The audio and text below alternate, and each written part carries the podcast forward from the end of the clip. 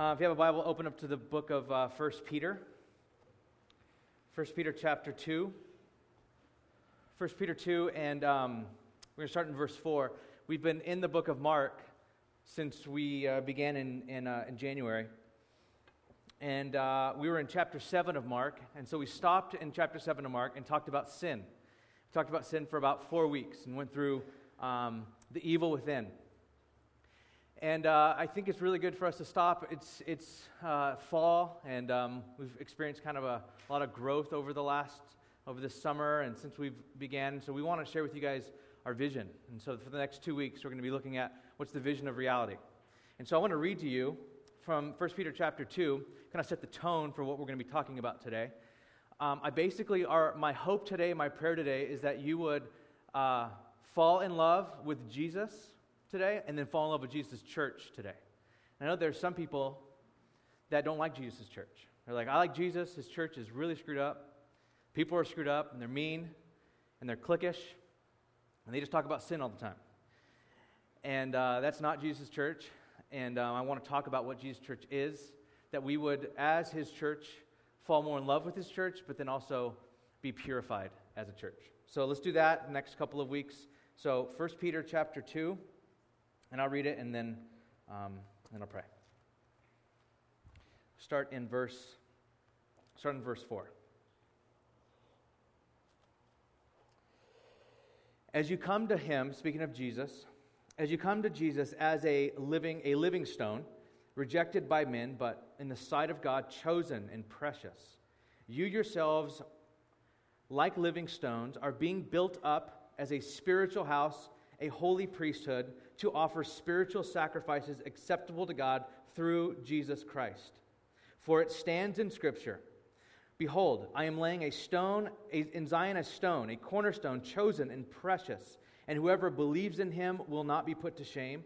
So the honor is for you who believe, but for those who do not believe, the stone that the builders rejected has become the cornerstone, and the stone of stumbling and a rock of offense.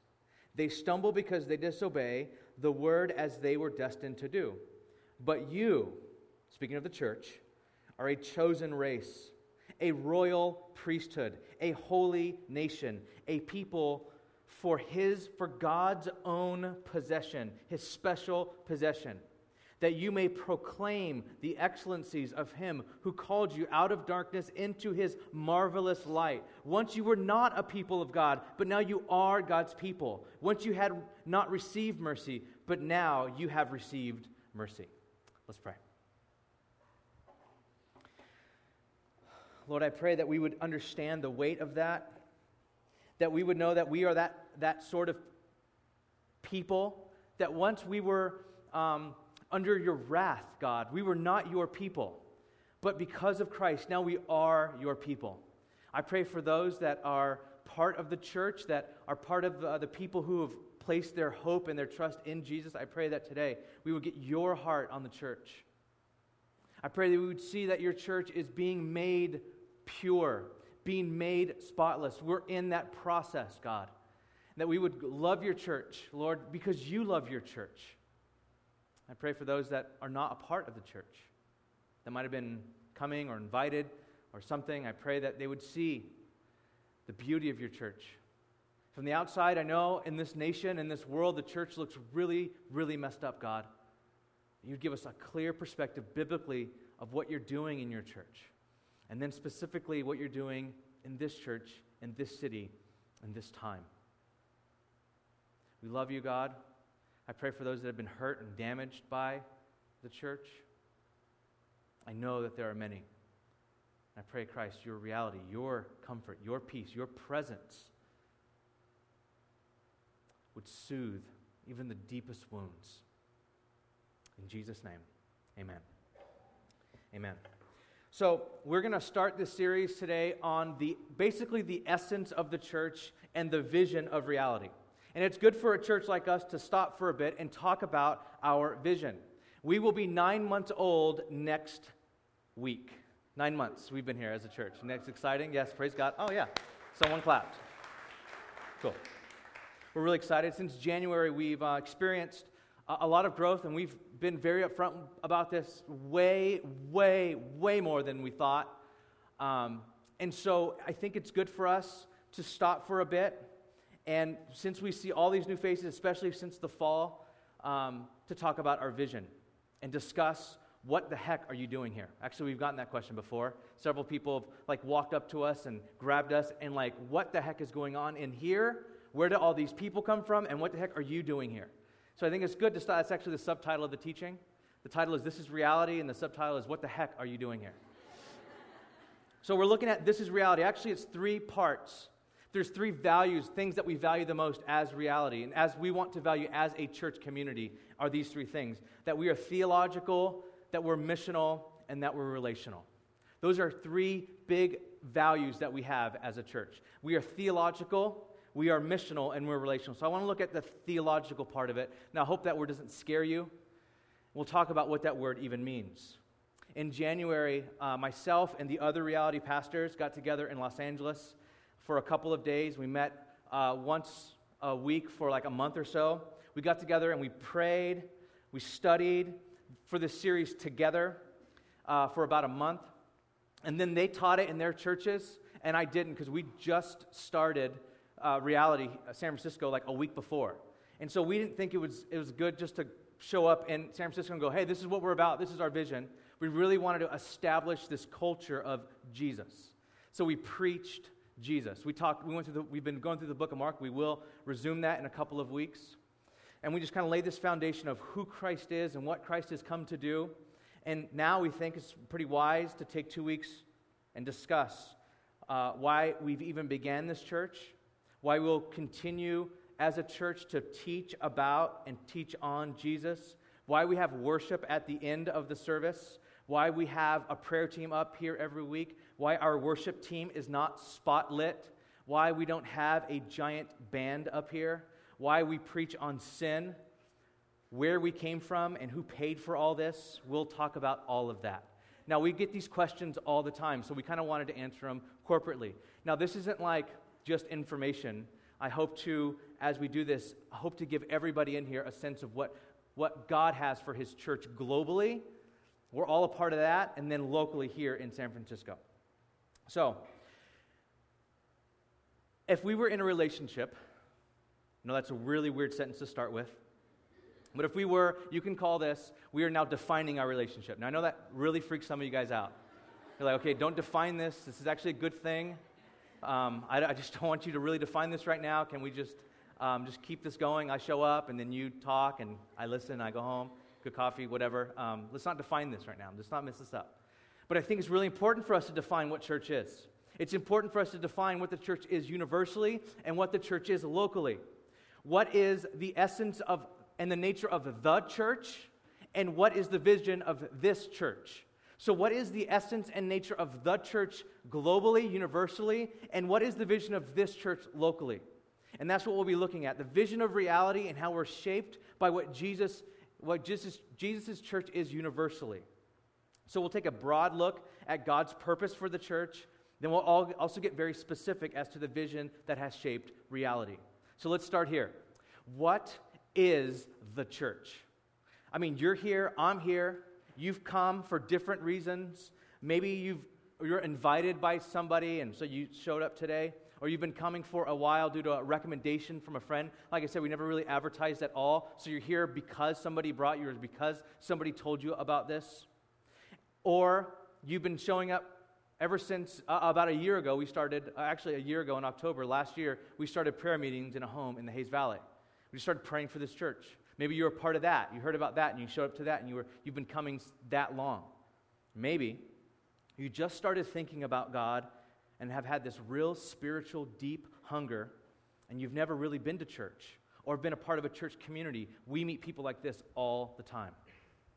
So whatever reason, you're here now, and what is this? What is this gathering of people? What is the church?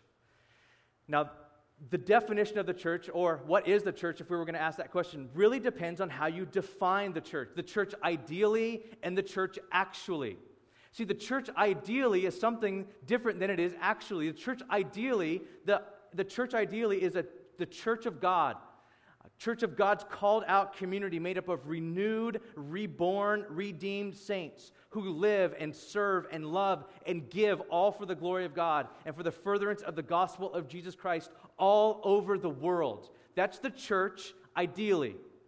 But actually, the church is you, and it's me. Just us. I mean, if you look around, I'm pretty messed up, and you're pretty messed up.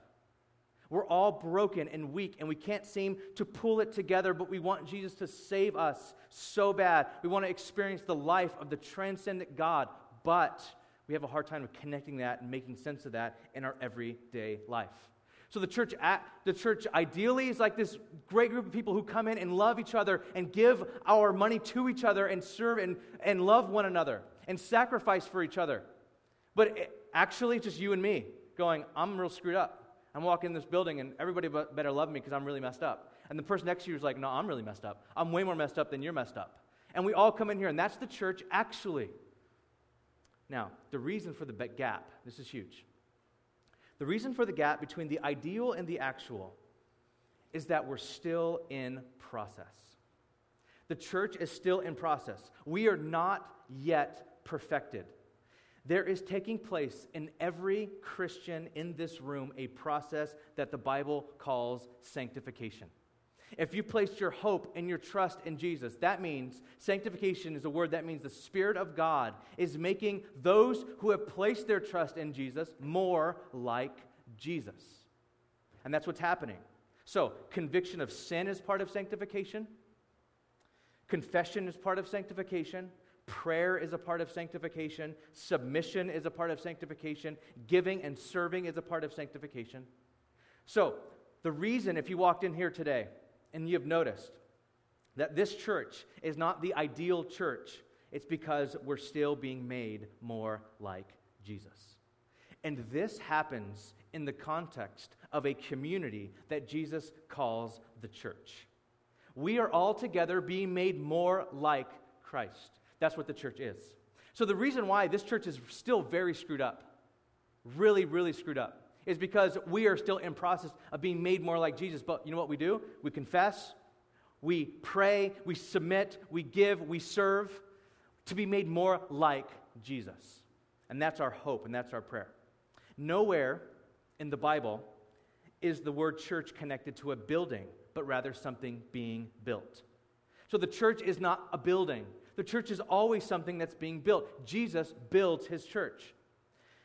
This is not a building, but rather a people that God is building. This is what the New Testament writers later picked up on.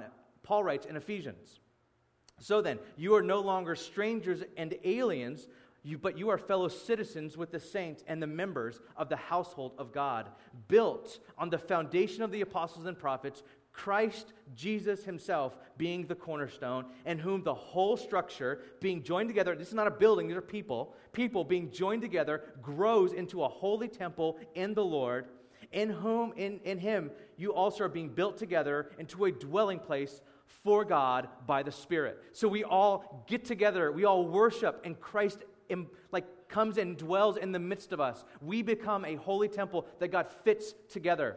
And then that God scatters out throughout the week into San Francisco, in the Bay Area. That's the church. This is what the church is. We just read also in First Peter chapter two that we are living stones being built up. So it stands that the church is not a building, but rather something that's being built. This is one of the reasons why we love that we don't own a building. We don't own this building.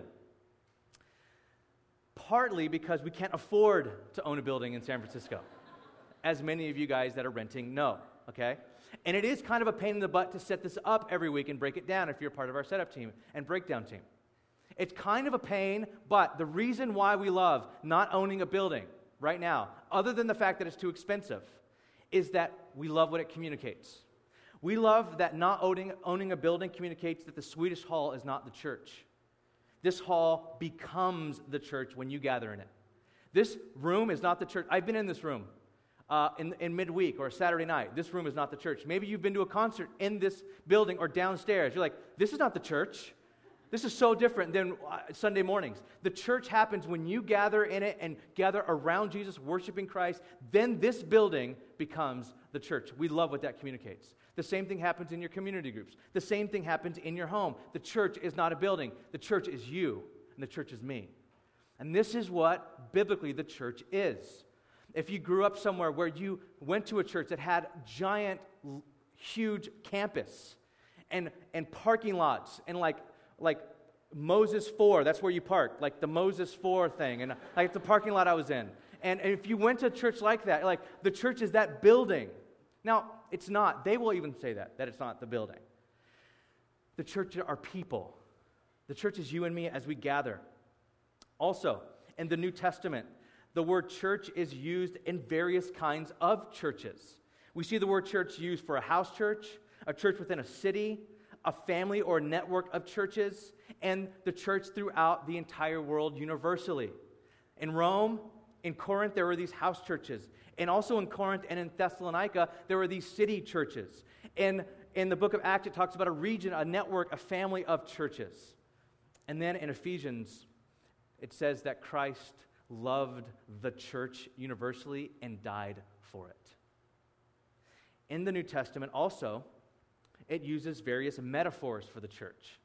The church is a building being built by God. The church is a family, the family of God. The church is a bride, the bride of Christ. The church is a body, the body of Christ, where Christ is its head. What does that all mean today? Okay, so the church is a building, a body, a family, a bride. The church is different. House churches, big churches, small churches, network of churches. What does that all mean today? It means that the church was not our invention. We didn't make up the church. The church is not man's invention or the man's invention, capital T, capital M, to oppress people and to hold power over people. Some people believe that. Oh, the church was an invention of the man, trying to keep people down, trying to keep people power over people. It's this organization and system to suppress people and steal all of their money. That happens, but that is not the church.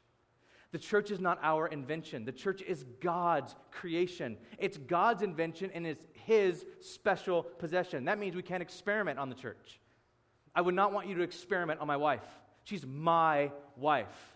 And the way that we see the church is that this is God's church. We love every single person who walks through our doors, every single person who emails in for counseling, every single person who needs prayer, every single family that has that has need in the church. Why? Because this is God's church. It's not our church. It's not my church at all.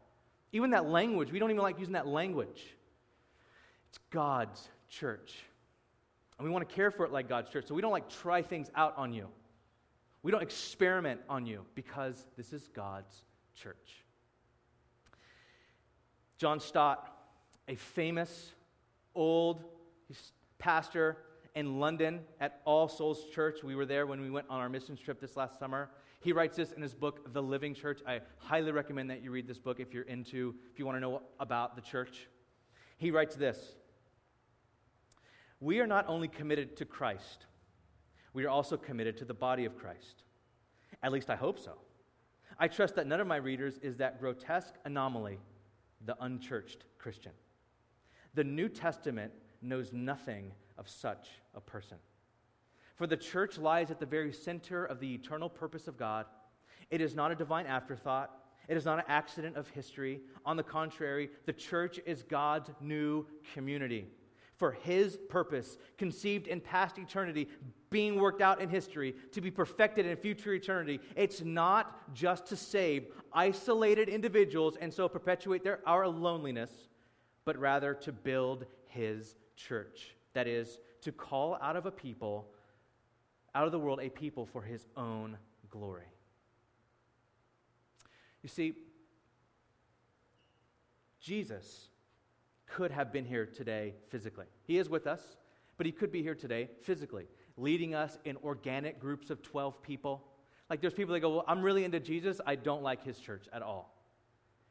If Jesus was, you know, if He was doing ministry, Jesus could be. You got to understand, He could still be here and leading the church in organic groups of twelve, still walking on water, still healing, still doing everything we have been learning in the book of Mark or you know about Jesus. But that was not God's plan.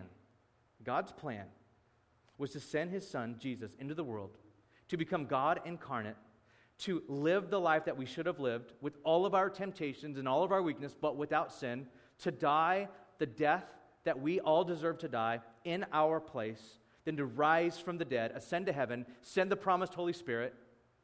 When Jesus, right before Jesus ascended to heaven, he told his disciples, don't leave Jerusalem. Jerusalem was where he was killed and buried and rose from the dead. He said, don't leave Jerusalem, but wait for the promised Holy Spirit, because the Holy Spirit came down, and he would come down and empower this group of people, because before the Holy Spirit came upon these people, they were just that, a random group of people. But when the Holy Spirit came upon them, they became the church, the God-empowered church. A saved and called out people, a gathered people around Jesus, and then sent to scatter all over the world to embody the gospel and to proclaim the gospel, to live out the great commandment and the great commission, to love God, love others, and make disciples. That's the church. It's not man's invention. It's God's. So since it's not man's invention, what should it look like? What should the church look like? The church should not, the church should be a God-centered community. That's what the church should look like. That's the best definition I can give you of the church. The church is to be a God-centered community. This is not just in theory, but in practice. The people of God have always been a community centered around God. So we all, as a church, must center around God. In the Exodus redemption of the Old Testament, when God redeemed Israel from slavery in Egypt, remember what God told Moses to tell Pharaoh? He said, go to tell Pharaoh, let my people go. Remember why? Let my people go so that they may go up and worship me. God always calls out a people to be around him in worship, always. In the New Testament, the same thing happens. God calls out a people that they would be around Jesus and worship Christ. This is what always happens from the beginning to the end. If you go to the end of the Bible in the book of Revelation, as a people, you see a people from every tribe, tongue, and nation, not just Israel anymore, every tribe, every tongue, every nation around the throne of God, worshiping the Lamb that was slain for our redemption. Revelation chapter seven. This passage is awesome. This is a little glimpse on how it's all going to resolve. After this, I looked, John the Revelator, which is the raddest name given to any man. John the Revelator writes this. After this, I looked, and behold, a great multitude that no one could number, from every nation, from all the tribes and peoples and languages. This is uni- just everybody standing before the throne and before the Lamb, clothed in white robes, with palm branches in our hands, crying out with a loud voice, salvation belongs to our God who sits on the throne and to the Lamb.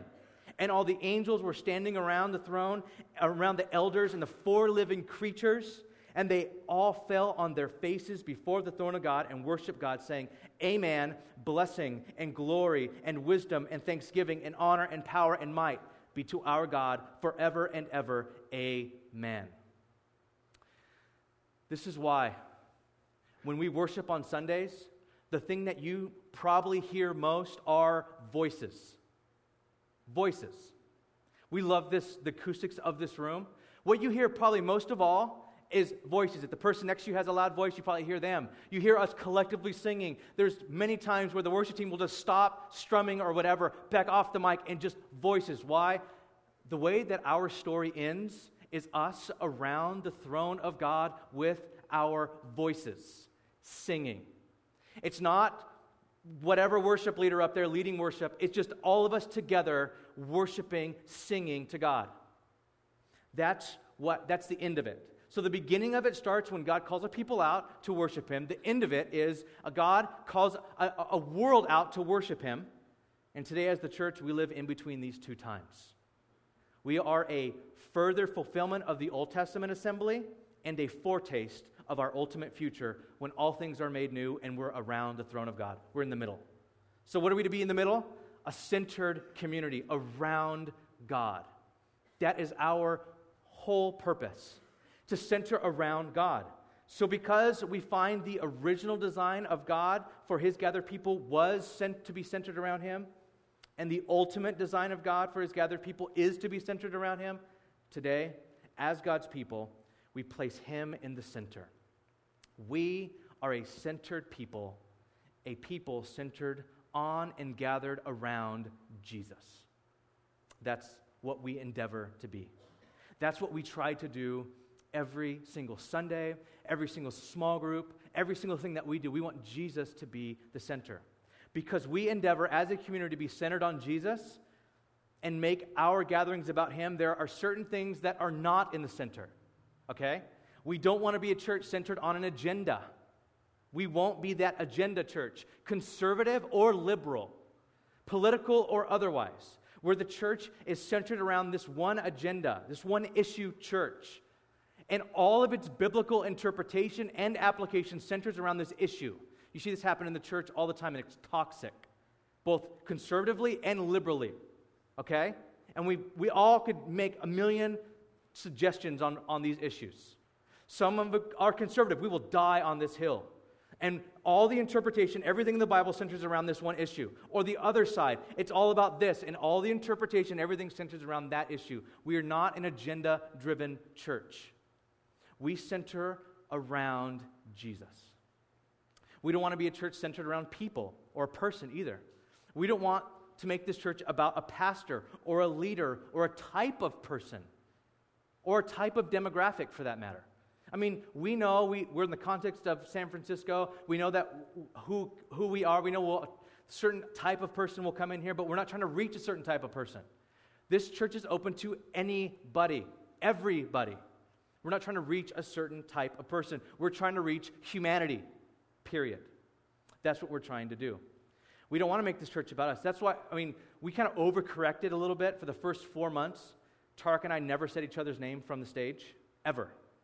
So we would go up, and then, like, I would go walk up, and he would never say my name. I would never say his name. And so, and our names weren't even on the website or anything, and I would walk up, somebody would walk up and, like, hi, I'm so-and-so. I'm, hi, I'm Dave. Like, oh, I didn't know your name. They never said your name. I'm like, I know. We don't do that here. We don't say each other's names because it's about Jesus. Then it got really creepy after a while. After like four months, it was like, that's actually kind of creepy. Like, we realized we kind of overcorrect. We want this to be about Jesus so bad. Like, I don't want, I was, when we started the church, I was on the floor, no lights. I'm just down there amongst the people. Like, hey, idiot, no one can see your face. I'm like, who cares? It's about Jesus, you know, whatever. They're like, no, we, you're a communicator. They need to see your face. It's important. Like, whatever. And I saw, like, I crawled up here. This is where I'm at now. We we we overcorrected so much because we want seriously to make this about Jesus. We don't want this to make be about a person. We don't want this to be even about a church. We don't want this to be about reality. That church with the weird name or whatever. We don't want to be that. We want to be a church where if somebody asks you, who's the pastor of your church? You're like, Jesus. You're like, you're so, that's so weird. Like, what do you mean? Like, we want to be that sort of community. We really do. And so, we don't, what that means, too, is that we're not going to be centered around things like art or music or social issues or agendas or programs or et cetera. Those things are not going to be the center. Those things are important, a very important part of the church, but they are not paramount in the church. Jesus is paramount in the church. Jesus, Jesus, Jesus. The reason we don't want to be a centered community around anything else but God, because remember the essence of sin from the last five weeks of studying sin? The essence of sin is being anthropocentric, is being centered around something that's not God. In that section in Mark chapter seven, Jesus uses the word anthropos eleven times. That was the source of all of their problems, all of their sin. That's why they were inwardly bent, because they were anthropocentric. They were centered around humanity themselves. They interpret the Bible the way they wanted to because it's about them and not God. And Jesus says you're you're bent inward toward yourself, and that's where all the sin comes from. So when we gather, it's not a, a, a building that makes us the church, nor is it just us gathering in a single location that makes us the church. What makes us the church is that when we gather, we gather around Jesus, that we're theocentric. We're centered around God. We're Christ-focused, Christ-centered, Christ-oriented. We want to be. Okay, I'm not saying that we are. This is what we want to be. So at Reality, we endeavor to be a Jesus-centered theological community. We want to be. We endeavor. We're not perfect. We don't have it down at all. We're, we make silly, dumb mistakes all the time. We want to be a Jesus-centered community. And what that means is we really seek to study and experience the nature of God together. So what that means is this, three things. We're a learning community, we're a praying community, and we're a worshiping community. We're a learning, praying, and worshiping community. When we gather, we will learn, we will pray, and we will worship. The reason why we're a learning community is because we can't assume that all of our thoughts about God are right. Now, we do that, though. We we think that we are we are right, everyone in the world is wrong and sees things weird and from a certain point of view except for me. I see things right. The Bible might even have it wrong in certain places according to us. We're like, oh, that, the Bible, that, that part I think is wrong. Who thinks it's wrong? I think it's wrong. You think the Bible's wrong. And your authority comes from whom? Me. We do this with our friends, we do this with churches, like, yeah, I like this church, I like that church, I like this scripture, I like that scripture, I like this teacher, that teacher, but you're the center, and you become the hermeneutic in which you interpret everything else in the world. What we want to do as a learning community is center around God, what He has to say. We have a need to be a learning community because our natural state is rebellion apart from God. And we need to center our lives around God. So this is why as a community, as a household of God, we study and learn about God and life from the Bible. Okay, now I know that might scare some of you. You're like, whoa, you're one of those fanatical churches that believes in that old book. Think about it like this. Jesus based everything on the Bible. Everything. His thinking was based on the Bible. His actions and heart were based on the Bible. His mind, will, and emotions were all based on the Bible. Jesus had this saying when he would, and you've probably heard this, or if you read the Gospels, he had this saying where he would go around saying, "It is written," meaning he leans on the authority of the Bible. When something would come up against him, especially in the temptation of Jesus, his temptation with when Satan was tempting him in the wilderness in Matthew chapter four, he said this three different times. When a temptation come up, he would say, "It is written." This was the final word for Jesus. God's word had supreme authority and the final say, no matter what the tradition said, no matter what the culture said. It's written. So it informed his mind. Even if his mind was like, well, I don't know, and he would just go, "It is written. This is what the Bible says." It also informed his will. When Jesus fasted forty days, in Matthew it says, Jesus fasted forty days and forty nights, and he was hungry. The biggest understatement in the Bible, okay? He fasted forty days, forty nights, and he was hungry, just in case you didn't know. When you actually, when you fast, there's a period of time when you lose, you're not hungry anymore. But right around day thirty into forty, your stomach starts eating itself, and you get, you you become, you're literally starving to death. This is the point where Satan tempted him with bread. Turn that, you're the Son of God, you could do anything. Turn that stone into bread and eat. And Jesus said, "It is written." Now this not, didn't inform his mind, it informed his will. He wanted to eat, he was hungry, but it is written, "Man shall not live on bread alone, but every word that comes from the mouth of God." He was in some way being nourished and sustained by the word of God. And his emotions were informed by the Bible. The main fortification of his heart was the word of God. Even when Jesus was on the cross, he was quoting the Bible. On the cross, dying for our sin. Psalm twenty-two, "My God, my God, why hast thou forsaken me?" Psalm thirty-one, "Into your hands I commit my spirit." Jesus was completely centered on the scriptures. It informed everything. Now, some of you guys were going, well, some parts of the Bible I like and some parts of the Bible I don't like. Some parts of Of the, are regressive, and some parts are oppressive. Some parts are outdated. Some parts we don't know really how to interpret them or if they should even be accepted. I would say this. You can't claim to follow Jesus and reject the basis of his whole life. When you begin to follow, one of the things on our website, it says Reality San Francisco, it says a community following Jesus, the little statement there. Because we follow Jesus, we study the Bible. When the church was birthed, it was birthed in a culture of learning. They got together, and it says, and they studied the, this atmosphere of learning where they studied doctrine together. I mean, they all walked with Jesus. They got together and recalled his words and his teachings, and they wrestled with who Jesus was. And the two guys on the road to Emmaus, if you remember that story in Luke, two guys on the road to Emmaus, when Jesus walked through all of the Old Testament and showed how he was in the Old Testament the whole time, they probably shared those sermons with them. There was a culture, an atmosphere of learning, so we are a learning community. We learn in, so on Sunday mornings, we learn from the Bible. Well, on community groups, we learn and discuss together the Bible. We hope that you own the Bible, that you read the Bible or have the Bible app on your phone or something, that you actually read it, that you wrestle with it, that you come to community groups with questions, that you come to us with questions. We want to learn this together with you. And so we are a learning community. Secondly, we're a praying community. Jesus said that his house, God's house, is to be a house of prayer. All of us have a learning disability when it comes to God. It's called our flesh. So you can hear a message from God's word and experience God in worship, and you might think it's good, but because of our learning disability, we forget it, we rebel against it, and we get lazy. That's naturally how it goes. So we have this genuine need to pray. We are a praying community. This is why we have prayer teams up front every single week. That's why we have carpets up front. We want you to have the freedom to respond in prayer and repentance, in adoration to God. We also believe that Jesus is the senior pastor of the church. Like I said, I actually want you to say that to somebody. That would be really funny and cool. Jesus is the senior pastor of our church. What that means is this. Because he is, he's the chief shepherd.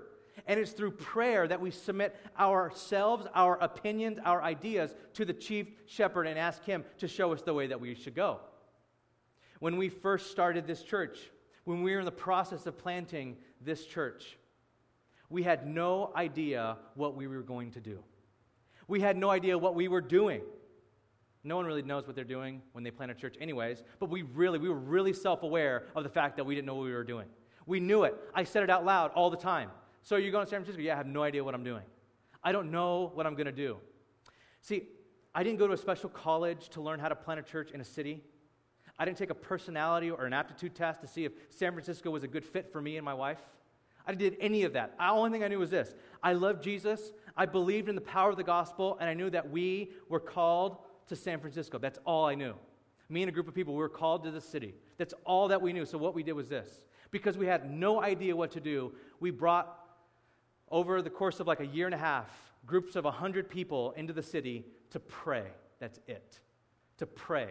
And I was real adamant by saying, you you don't get in the conversation, you don't pass out anything, you don't walk up to people and say, hey, did you know that in six months we're going to start a, a church in the city and you should come? Do none of that. Before we talk to the city about Jesus, let's talk to Jesus about the city. And we went into the city and we just prayed, God, where do you want us to be? What neighborhood do you want us to be in? How do you want us to, to, to come into the city? What kind of attitude are we to have? What are we to be like? How does how does who our D N A is as reality fit into San Francisco? How do we not like come in here all proud like we're this or that? How do we come in here humbly and serve? What do we do, God? In the Old Testament, there's a story of King Jehoshaphat. He was up against this giant army, and he didn't know what to do. And his prayer was our prayer. His prayer was this, God, we don't know what to do, but our eyes are upon you. If we could get in that sort of attitude at work, I know that some of you guys have these jobs that are way over your heads. And to compensate, you work nine hundred hours a week. It's so good to sometimes even to understand and to realize, I can't do this. God, I don't know what to do, but my eyes are upon you. And so we did. We had this, we set up these, we call them prayer tours. We just came and toured the city and prayed, and that's all we did. This year in community groups, we're praying. That's what we're doing. Community groups, we're studying prayer. We want to be a community that prays for each other, that prays for the city. One of the things in our small group material that we read two weeks ago says, um, it's this, and I really love it. I want to read it. It says, the only factor that is always present in every revival is corporate, intense, prevailing prayer. Not for personal needs, but for the presence and reality of God among his people. That's what we pray. I pray that for the church all the time. I hope that you start praying that for the church, not just this church, but the other churches in San Francisco, that the presence and the reality of God would be in that church. We are a praying community. And lastly and finally, we are a worshiping community. The Bible teaches that we are to worship God with our whole lives. That's broad. But specifically, we are to worship Him when we gather.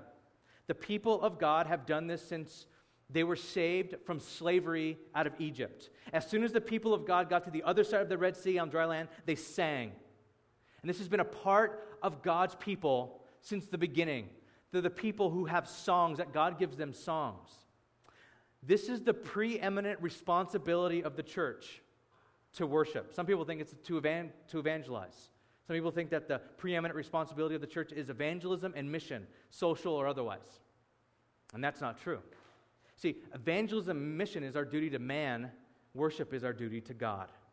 We have an obligation as people of God to worship God. And true worship is always a response to God revealing Himself to us. Worship is always a response. God reveals Himself to us, and then when we respond, this is always what happens. Something happens, and we're in awe, and we respond by being in awe. I mean, nothing says this more clearly than that double rainbow video that's been around forever. This guy is worshiping his guts out, more than I've seen anybody worship. He, the rainbow was revealed, and he worships. He just didn't read his Bible to know what it really meant. This is what God does. He reveals Himself to us, and then we worship. This is always how it goes. And this is why we do worship at the end. This is why, since we started, I go, our church, this is not over. This is just beginning. We do a bulk of our worship at the end. We don't do one song, an exit song. I'm not saying that those things are bad. I'm saying we don't do this. This is why. Worship's always a response. In Scripture, when some when when people worship God, it was a response to His character, who He was. It wasn't because of their circumstance. It was because of His character that they worshiped. And so we put worship at the end of our service. Why? So you can respond to the Word of God. So you can really respond. You could search your own heart. What ways do I need to be made more like Christ? What ways do I need to be to repent, to turn to Christ? Or if you never have before, to sit there and to go, what are they singing about? What's really going on? And we've seen through that, that people turn from themselves being theocentric or being anthropocentric to being a theocentric person through worship. See, because God never asks us to worship Him without also giving us reason to. God always gives us a reason to worship Him. Worship is always a response to God, not a response to our circumstances, but a response to who He is. And so we do, we place worship. That's why we have carpets. We have these carpets up here, and this is why. The posture of prayer. As you read in Revelation, the posture of prayer that we will all end up in, all of us. We will all be together around the throne, on our faces before God. We take that po- we live in the middle, so we take that posture now. We take that posture of repentance and confession and prayer and adoration to God, and so we kneel. So we give you space to do that. That's why we we don't we don't take communion as a church all together, because we want time for you to for confession and repentance. And so you examine your own heart. So there's no pressure when the plate passes, like I have to take communion now. You you come up as you're led, as you search your own heart, and you thank, you thank God. You thank Jesus for His body and His blood, and you take communion. We leave space and time for that because we believe during that time, as a community that worships, that God will work on our hearts. He will drive this deep into our hearts. And this is why worship is not entertainment. We're not trying to entertain you. First of all, that's futile. I mean, there's like six events going on in the city just today where there's amazing musicians. We are not trying to entertain you. We don't even think that's biblical. That's not even our call to entertain you. That's why we have no lights on the worship team. No big music that drowns out voices of God's people. No mel- face-melting solos, nothing like that. We want this to be completely, completely non-entertaining. Not to where it's like, this is horrible. We don't want to err on that side. We don't want to be so, it, it sucks so bad that you're like, oh my gosh, I can't listen to this anymore. But we don't want to be so good, you're like, I can't worship. Oh my gosh, look at that guy. Look at that solo. Oh my, you don't, we don't want that either. We want it to be purely around Jesus. And we're, we're, we're not to say that we won't have a band from time to time up here, but that's not our goal. Our goal isn't going, how do we get a band up there? How do we get a band that rocks up there? We want a rocking band. No, we don't. We don't at all. We we don't want we don't want people even to, we want them to disappear. Oh, overcorrect. Here's another one of those overcorrection things. Two weeks ago, uh, Rachel, she's around here somewhere, she was singing for the first time up here. And right when she was done, um, Jason turned to her, and I walked up here, and Jason's like, Rachel, that was a good job. I didn't even know you were up here. And that, at first, sounds like an insult. But it's not, because the whole goal, our whole goal of our worship team is to disappear. That's their, that's their goal. Like, if we can disappear, and Christ can be exalted, and people forget that they're even that there's even a band up there or anything, we've done our job. So it sounds a little, I was like, Jason, I mean, be nicer. And he was like, no, no, no, what I meant was, we're talking about last night how we're supposed to disappear. I'm like, oh, overcorrection, I know that one, I know that, I know how that goes. And that's what we really, as a as a worshiping community, this is how we want to be. And so, we haven't had this happen at all yet, but if you walk up, you're like, listen, I play a mean whatever, and I need a, one of those lights on me, and I'm gonna I'm gonna melt your face, okay? Pretty much. We'll we'll say no, thank you. Um, we love you, and um, and you could join us on the carpets as we worship Jesus. And that's that's what we really want to be about. We want to be a worshiping, praying, learning community. And as we do, what happens as we do is we we reorient ourselves around Jesus, because naturally we are messed up. We have messed up orientations. And we have messed up things that define us as people. And we want to be defined by people who are around Jesus. The church isn't perfect. We're not perfect. We're in process. All of us, myself, especially myself included, we're all being made more like Jesus. And so when we come together, we repent, we rejoice, we reorient ourselves around Christ.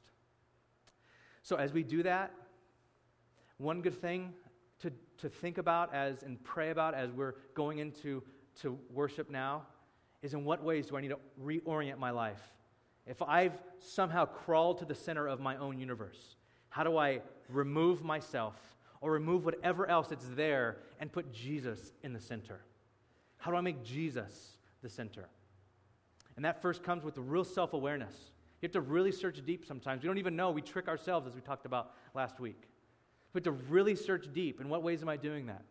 And then ask for forgiveness. Are there some things you're like, I need somebody to pray for me? I don't even know what it is. We have prayer teams that are available. Or pray for each other. Grab the person you came with and go, let's pray. We want to be that sort of community. So first and foremost, we want to be a theological, God-centered community. Let's do that now as we pray and reorient our lives around Jesus. God, we thank you. We love you, Lord. We thank you, God, that you have taken our punishment, our shame upon the cross. And would you forgive us when we make church about so many other things? Would you forgive me even right now for making us sound elitist, even in the fact that we're not trying to be elitist? We're elitist because we're not elitist, Lord. Forgive us. Forgive me. I don't want to sound that way, God.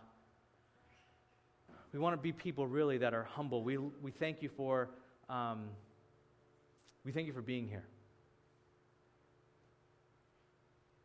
And we pray, God, that we would turn our hearts towards you.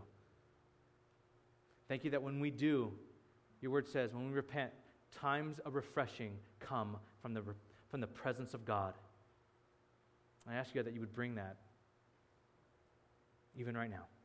In Jesus' name, amen.